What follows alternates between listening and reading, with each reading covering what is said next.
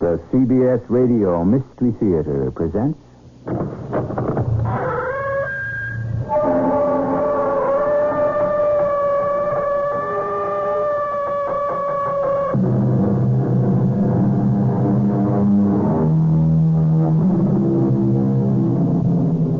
Come in. Welcome. I'm E G. Marshall. The title of this story is Guardian Angel. What is a guardian angel?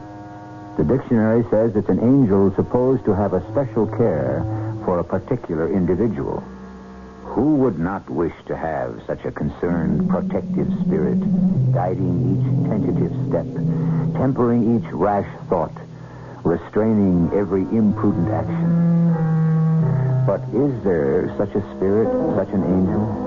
Or is the whole concept only a fantasy born of need and desire? Well, that is what our story is all about. Where have you been? Oh, all over, Mother. I don't want you traipsing around by yourself. I wasn't by myself. Oh? Who was with you? Oh, Mother, you know. My guardian angel.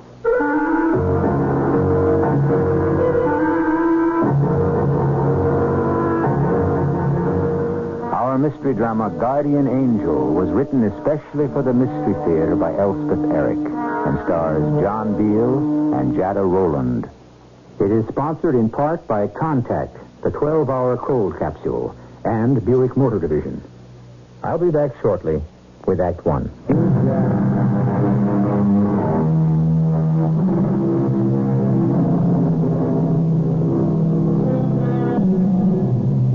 Danger from the moment you are born. First, you struggle to breathe. Then, to turn over. Next, you fight to stand up. After that, to walk.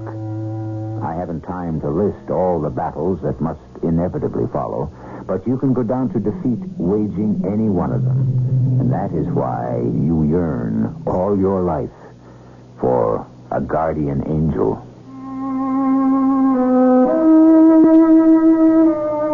My son David and I have lived in this big house ever since the accident that killed my wife, uh, his mother, and crippled me for good.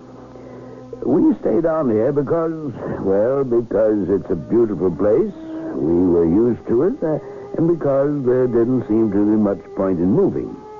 Every morning, David went to the factory and ran the business. Every evening, he came home and we discussed the business over a glass of sherry. At dinner, we talked about current events. After dinner, we had an hour or two of chess, which has the virtue of requiring a bare minimum of conversation. Then we speculated on what the weather might be on the morrow. Then we went to bed. Now, that's the way it had been for three years. Till that evening in June. David? Yes, Father? Uh, sherry's ready and waiting. Oh, I'll be right there. We're uh, out of water biscuits, I'm afraid. Uh, that's all right. Uh, cook forgot to put them on her list. Uh, will you pour? Oh, uh, glad to. Uh, how are things at the plant? Uh, as usual. You done anything about the body paint they've been sending us? Mm, I've made some inquiries. Oh, uh, here's your sherry. Uh, thank you. You like this sherry? Oh, uh, yes, yes, very good. Uh, why don't you taste it uh, before you say it's fine? Well, haven't I... Oh, I... I thought I, um... Father, I met a girl this morning. You met a girl? Uh, where did you meet her? On our lawn, sitting under that very old apple tree. Uh, she, uh, live around here, this girl? Uh, no, she lives over on the south side. Ah. Other side of the tracks. What's her name? Jane. That's what she's called, Jane. Well, if that's what she's called, then that's her name. Well, it's not her real name, she says. Well, what is her real name? Well, she doesn't know. She says that's what she's trying to find out. You could have knocked me over with a feather. There I am sitting on the front porch, and this car pulls up at the curb. Biggest car I ever saw, about a mile long. A man in a uniform gets out of the front of it and opens the door to the back, lifts down this slanty board, like a ramp, sort of. And outside's this gentleman in a wheelchair. Uh, I beg your pardon. Uh, could I trouble you? Me? You want something? Uh, just to inquire, is there a girl living here by the name of Jane? You mean my daughter, Jane? What do you want with her? Nothing, really, except to meet her. If she's the right one, uh, is she at home?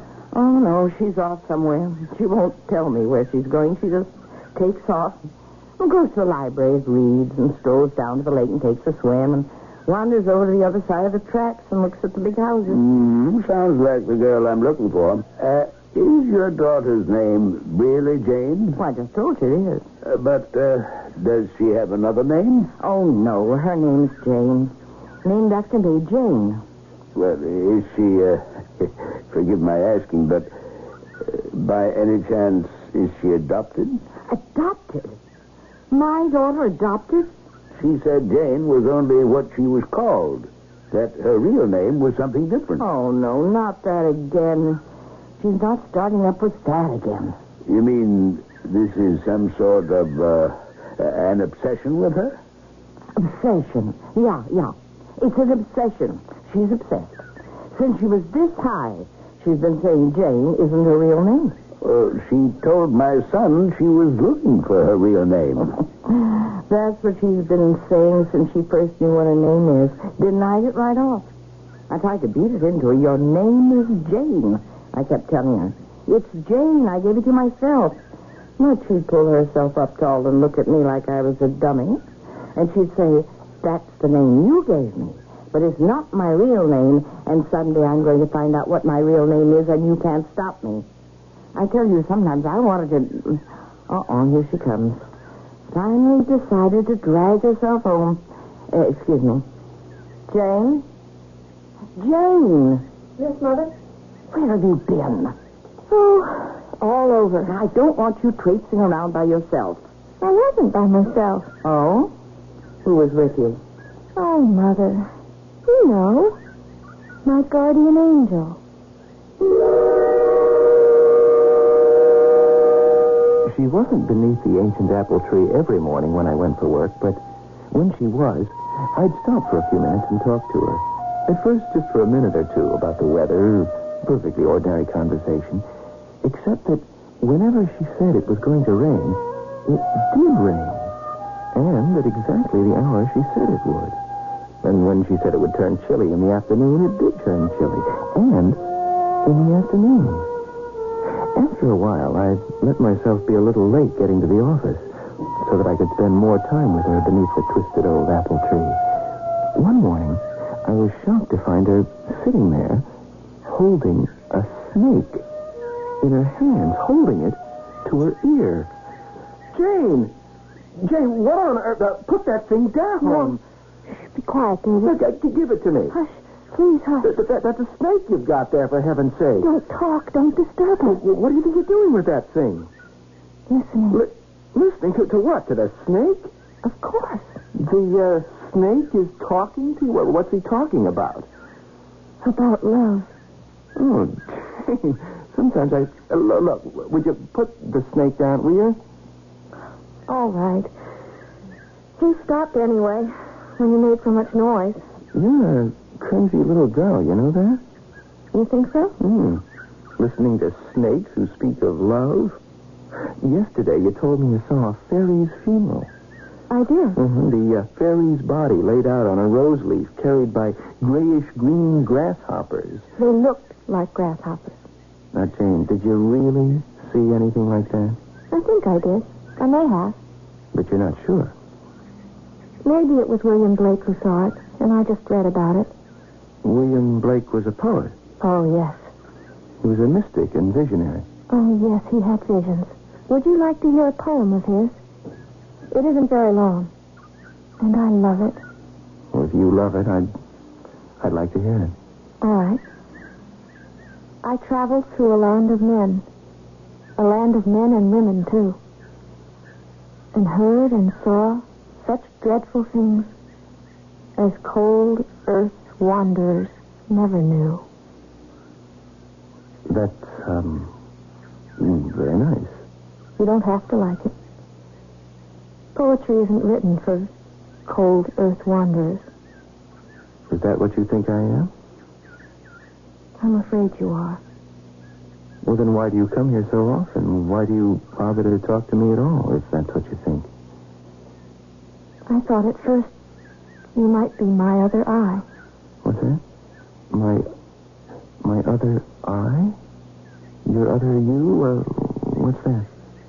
Don't you know anything? That's a friend.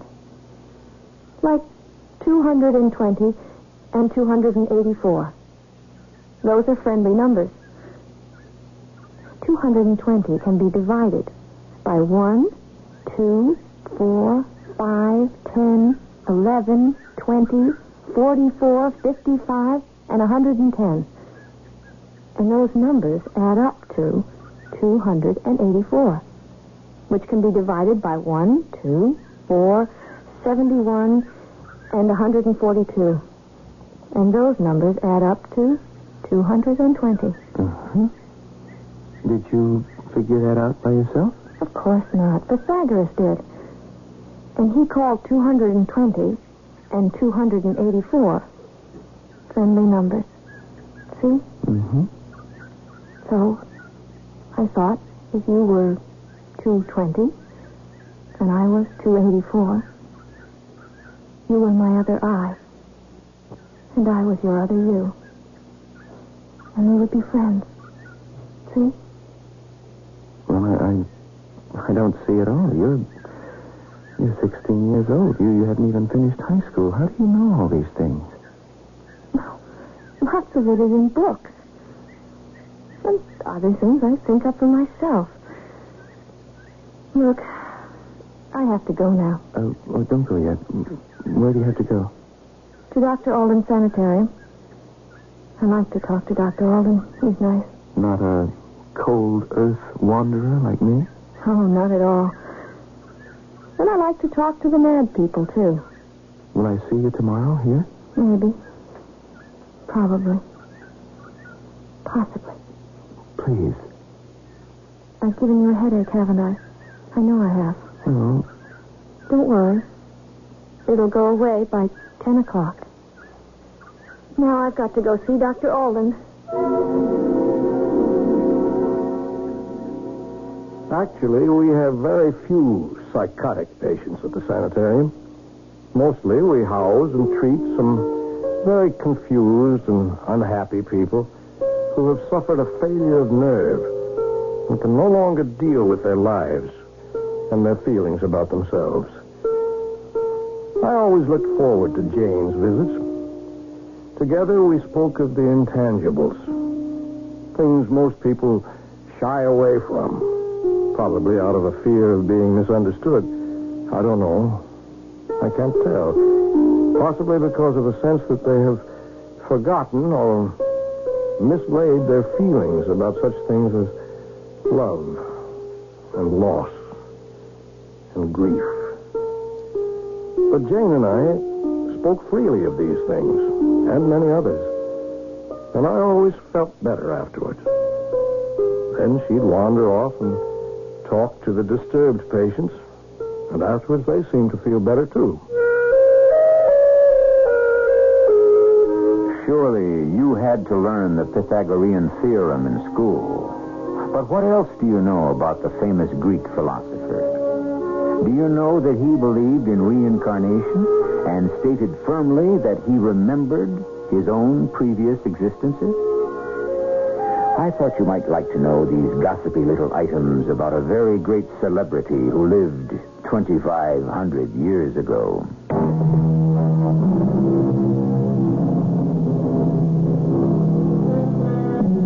Who has not been impressed, amused, shocked, or delighted by the imaginings of children? And who has not at times placed the heavy hand of disapproval upon them and called them lies?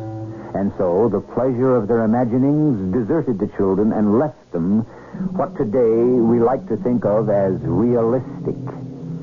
Satisfied that we have improved their characters and their chances for success in our world, we fail to notice that they have also become slightly dull, and apathetic.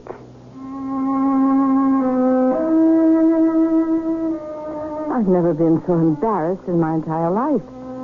Here was this man. You could tell right away he was a gentleman, even if he was in a wheelchair. The big car, the chauffeur, and the way he talked, so polite, so polished. I knew right away he came from the north side of the tracks. And my daughter, my only child, who I'd scraped and saved and gone it out for, my Jane had picked up this gentleman's son, Lord knows where, and told him her name wasn't really Jane. It was something else. And as if that wasn't bad enough, right in the middle of my conversation with the gentleman, she comes sashaying up the street and says she's been gallivanting around town with, guess who? Her guardian angel. Can you believe it? Now, Jane, suppose you tell me what you've been up to. And don't look at me like you don't know what I'm talking about. That gentleman you saw me talking to when you finally condescended to come home, he was here to ask me if you were adopted. Adopted? Now, where would he get an idea like that? I don't know, Mother. I'll tell you where. From you. I don't even know the gentleman. Aha, but you know his son. Do I? You know you do. You told his son your name isn't Jane. Oh, you mean David. And you dragged up that old notion of yours and told her this, this David. And he told it to his father. And by now it's probably all over town that you're not my real child. I never told anybody I wasn't your real child. And then to top everything off, you tell me right in front of the gentleman that you've been out on a date with your guardian angel. Oh, Mother... what will he think of you? It doesn't matter. Well, it matters to me. Bad enough people should think you're not my own child. And now they'll start to think you're a loony. How would you like that? I wouldn't mind. Maybe you'd like to go live with the other loonies in Doctor Alden's sanitarium. I was there today. Again? What do you do there? You never tell me what you do there. Oh, I just... talk to people, and they talk to me. And talk about what? Anything.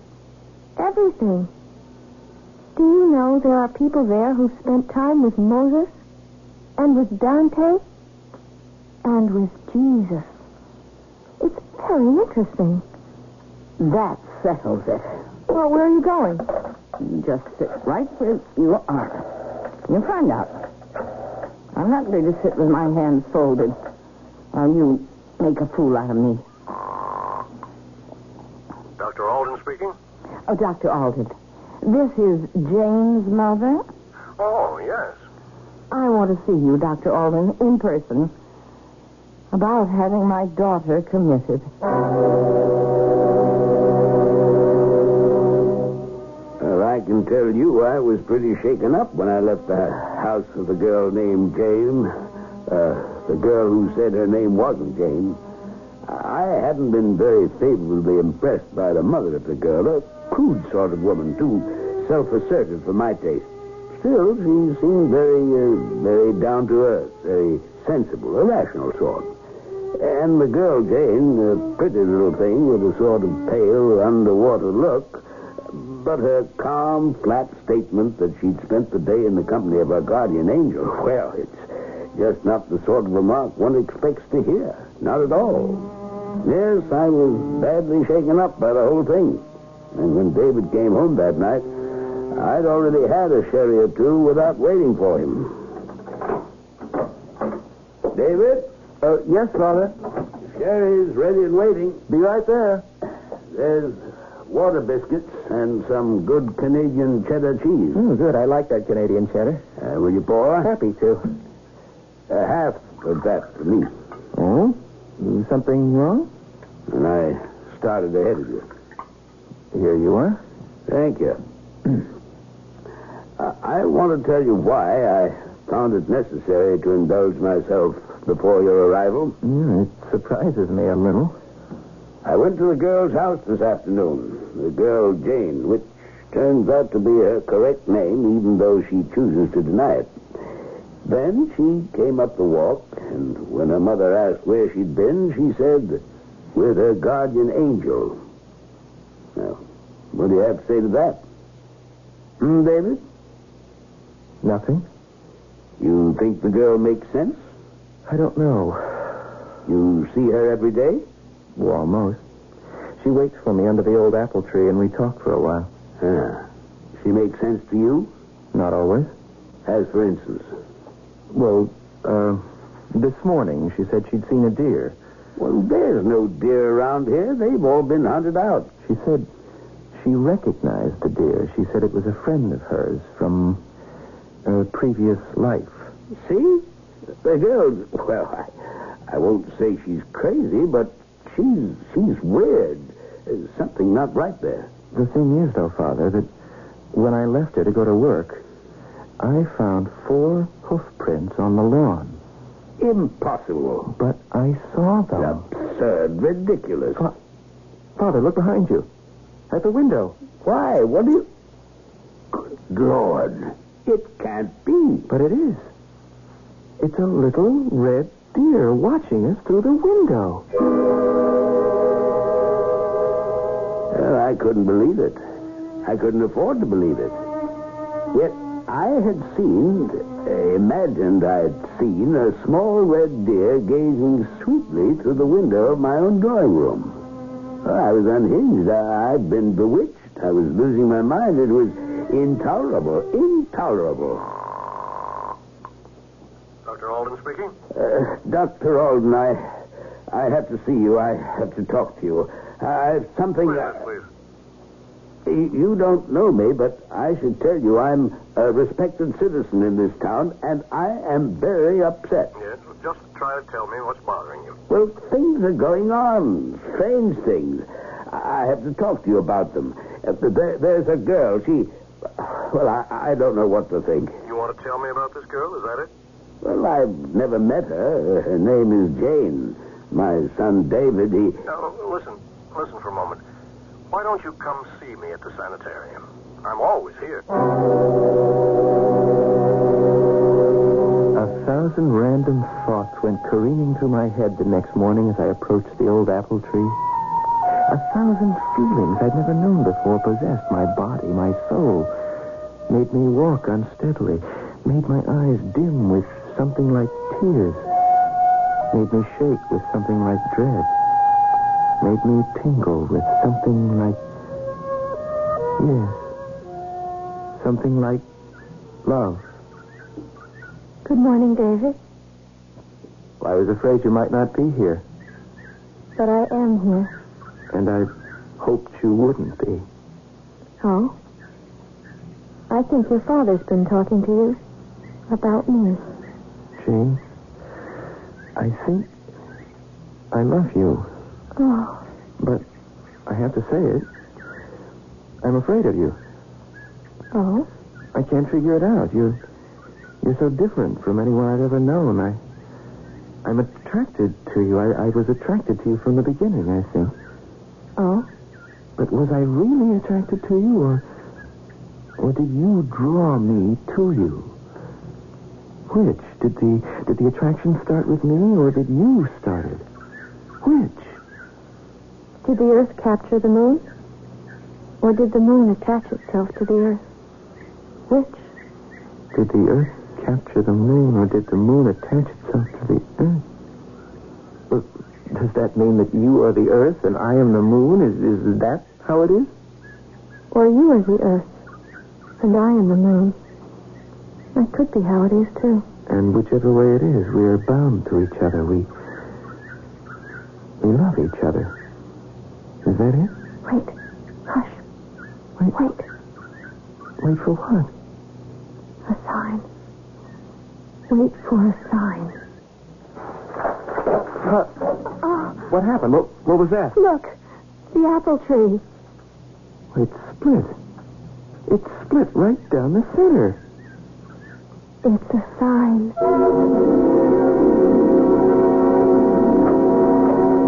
Come in, please. You're Doctor Alden? Yes. Please, sit down. You're here about Jane, huh? I uh, talked to you on the phone. Yes, I remember. I, um... I want that girl committed, Doctor Alden. Why? Well, I know you know her. She comes to see you from time to time. I know that. Well, she's quite right. She does visit me once in a while. Well, then, you know. Know what? How she is. Telling everybody her name isn't Jane. Well, what she says is that she's looking for her real name. Well, same thing. Mm, not quite. And, and talking about her guardian angel? I suppose she's told you about what she calls her guardian angel. Oh, yes. Well? Is that all? No, it's not all. It's got worse since I talked to you on the phone. Now she sees animals that aren't there. Oh, any particular animal? A red deer. She says the deer was a friend of hers in some other life. I see. There are no symptoms that I'm aware of indicating that your daughter needs to be confined in a sanitarium. I want her confined. And I'm her mother. Nevertheless, I will not accept her here. You've got to. She's a minor. Unless she wants it. If she does, then I will find a room for her. But only with the strict understanding that she may leave whenever she likes. And return when she likes as well. Now you go home and tell her that. And if she really wishes to be admitted here, I shall welcome her most cordially. We all imagine things. What could be, what might have been, what could have been, what really is. But the mystic poet William Blake once wrote, "He who does not imagine in stronger and better lineaments, and in a stronger and better light than his perishing mortal eye can see, does not imagine at all." I shall return with Act Three shortly.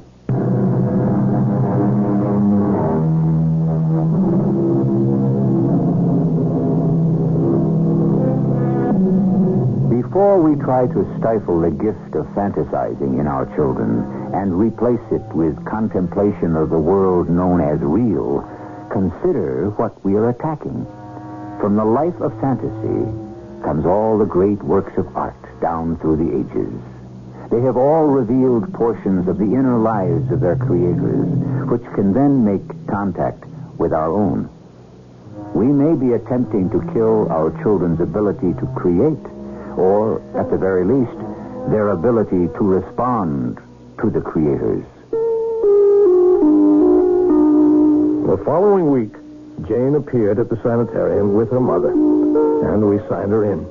Rather, she signed herself in, with the accompanying stipulation that at any time at all, she was free to sign herself out. We gave her a pleasant room and the run of the place. No regular therapy was prescribed for her, though she and I shared more frequent, earnest, and open talks than we had before. I had almost forgotten the call from the agitated man who had phoned about Jane, until one day I opened the door to a distinguished-looking man in a wheelchair. Uh, Doctor Alden? Yes? Oh, come in. Can I help you? I called you a while back, Doctor, uh, about that girl, Jane. Oh, oh, yes. Uh, uh, my son tells me she's been committed to him. Is that what he said? Uh, not that I'm objecting, mind you. Probably the only thing to do, everything considered. Is it true? Jane is staying with us, yes. Well, that should be a big relief to me, I suppose. But it isn't. David's my only child, Doctor Alden. His mother was killed in a car crash three years ago. Oh. He and I have lived together in the house since. Uh, we've led a simple life. He took over the business, manufacturing truck bodies, good ones, though he was just barely out of college. Uh, we did all right. Our life was circumscribed, of course. Mine by this wheelchair, David's by, well, you know. No, I don't know. No, I don't.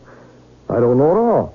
I think you and David have circumscribed your own lives, perhaps intentionally. Oh, no. Well, it's a traumatic thing to lose a wife, to lose a mother.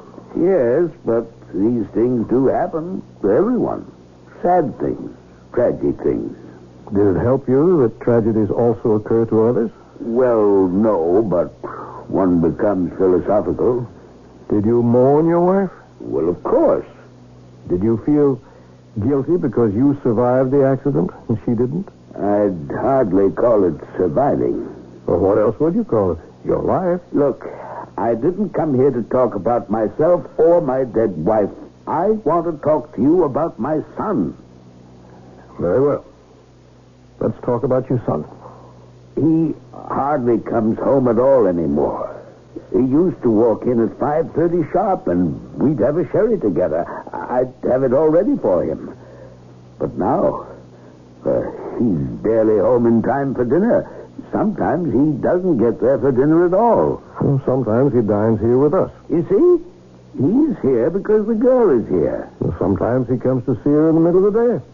In his lunch hour. And even when he isn't here, they are in constant communication. Constant? He phones her, you mean? Well, I think they communicate telepathically. Oh, that's impossible. Well, I only know that when she has a touch of virus, he knows it before our medical doctor does. I know that she purposefully puts him out of her thoughts before going to bed. Why would she do that? Because if she didn't, he wouldn't be able to sleep. You see, she loves him. Doctor, do you believe all this foolishness? I remain open to what I observe. I close no doors. That's really all I can say to you on the subject. I couldn't tell whether or not I had made any impression on David's father. And I never saw him again. But I saw David more and more frequently as he came to visit young Jane. And I was not in the least surprised when he asked to talk to me alone in my office. Doctor Alden, I want you to give me a job. A job? You want me to give you a job? Yes. What kind of a job? Uh, any kind. You want a job here? At the sanitarium? Well, I could be an attendant. That takes training. Well, I could be, um... I, I could take care of the ground, plant things. That takes training, too. Oh. Well, I could, um, wait on tables, scrub floors, a- a- anything, any kind of job. But you already have a job, David. You run a big business. Doctor, I I don't want to do that anymore. Why do you want to scrub floors here at the sanitarium? I want to be near her all the time. Well, you already communicate telepathically. But it's not enough. I, I want to see her, touch her, smell her, see her smile, hear her cry, watch her frown, and just, just everything. Have you told your father what you want to do? Yes. Yes, I, I even told him I wanted to sell the business. Well, what did he say? Well, you're not going to believe this, but he said, okay. Really? Go ahead. It's all right with me. And what did he say about your taking a job here? If that's what you want. That's, that's what he said. I don't know that he liked the idea, but... You see, Doctor, my father has always been... a cold earth wanderer, like me. You know the poem, I traveled through a land of men, a land of men and women too, and heard and saw such dreadful things as cold earth wanderers never knew. I, I said that poem to my father. Uh, Jane had taught it to me, and I think, I think he understood it. A little bit. That's very interesting. I don't want to be a cold earth wanderer anymore, Doctor Alden. And you think that coming to stay at a sanitarium full of disturbed people will help? Well, why not? Why shouldn't it? Jane talks to those disturbed people. They talk to her. Well, why can't I learn to do that? Do you want to? Yes, I do. I, I think that whatever is disturbing them must be disturbing me, too. We're all people, aren't we? I mean, there's not all that big a difference between them and me. Are you sure, David, that you don't want to become a psychiatrist? I never thought of that. Well, think about it. You have time. And meanwhile, if you want to scrub floors and wash dishes here, we'll make room for you. I'll move in tomorrow. And he did. He occupied a tiny room on the third floor. And if he descended to Jane's big room, two floors below. They never disturbed anyone, and I saw no reason to interfere. David worked hard at cleaning, washing dishes, and other menial jobs. Jane was in and out of the building as she pleased. At times, she signed herself out for an entire day. I believe, though I never asked, that she went to see her mother. Something in me is thinking, Doctor Alden. Oh? And what is that something thinking, Jane? My mother loves me. I believe she does. She loves me as if I was part of herself. She can't think of me as anything except part of herself. Yes? She's a cold earth wanderer, Doctor Alden. She's afraid of the dreadful things that cold earth wanderers never see or hear. And you're not? I want not to be. Because if you don't see and hear the dreadful things, how will you see and hear the beautiful things? I think you have a point there. And something is thinking inside me about her protecting me. She thinks she's protecting me from these dreadful things, but she isn't. Nobody can do that. And I don't want her to. Because she might protect me from the beautiful things, too. Jane, why do you always say something inside me is thinking? Because that's the way it feels. Now, what do you think that something is that is thinking inside you? I think... I think it is my guardian angel. I see. Tell me, Jane, have you discovered what your real name is? That always used to bother you. As a matter of fact, I'm pretty sure I, I know already what my real name is. I think my real name is going to turn out to be Harmony. That's a lovely name. Yes, isn't it? Harmony. It's at times like these that psychiatry becomes exciting. Stops plodding and takes to the air. Even a tired old therapist like myself feels a burgeoning within and a sense of expectation like, like spring itself. Yes, come in. May I talk to you, Doctor Alden? Of course, Jane. Come in. Uh, David's with me. Then both of you come in. Hello, David. Thank you, Doctor Alden. Do sit down. I'm... I'm signing myself out, Doctor Alden. Oh? Well, you know you're free to do that. You always have been. She means for good, Doctor Alden. Oh. Well, we're, uh, leaving together. Probably we're going to get married. I see. Do you approve? Do you care if I do? No. No. Well, then? Something in me has been thinking, Doctor Alden. Your guardian angel? Yes. And something has been thinking inside David, too. I suppose it's his guardian angel. And what have your two guardian angels been thinking? That it is the right time for us to be married to each other. Do you understand? I think I do. And maybe I can make both of you understand even a little more than you already do, if I may. Oh, yes. Please. Through all these months that you've known each other, they've been bewildering, they've been difficult, I know that, but they've been necessary. Because you've both been going through what we who study the emotions call the identity crisis. Oh, I've heard of that. You've both been trying to find out who you are, who you really are. Not what someone has told you you are, or what you should be or shouldn't be, or could be or could not be, or must or mustn't aspire to be, but what you are, truly, fundamentally are. Finding your real name, that was just a way of expressing the desire to know yourself, your guardian angel. It's the same thing. The angel you felt to be always with you, was always with you, and will always be with you. Because your guardian angel is yourself, your own true and real essential self. Now I've said enough. God bless you.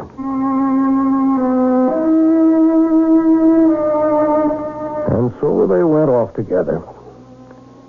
I believe Jane's mother married again.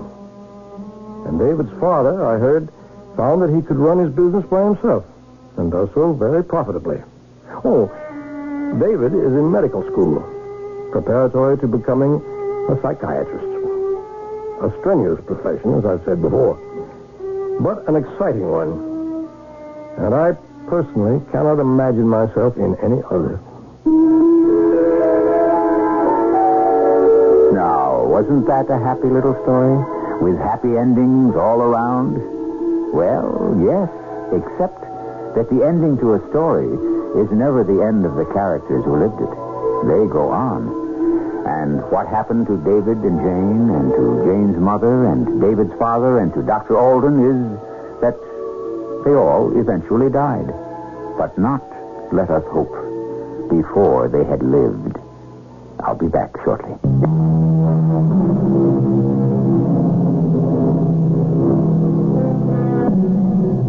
How well, how successfully we live depends on how well equipped we are when we enter the world. How many of us are destined to be cold earth wanderers? How many will find the intrinsic spirit that lives within, that precious, that invaluable guardian angel? God bless. Our cast included Guy Sorrell, Jada Rowland, John Beal, Mary Jane Higby, and Russell Horton. The entire production was under the direction of Hyman Brown. This is E G. Marshall inviting you to return to our Mystery Theater for another adventure in the macabre. Until next time, pleasant dreams.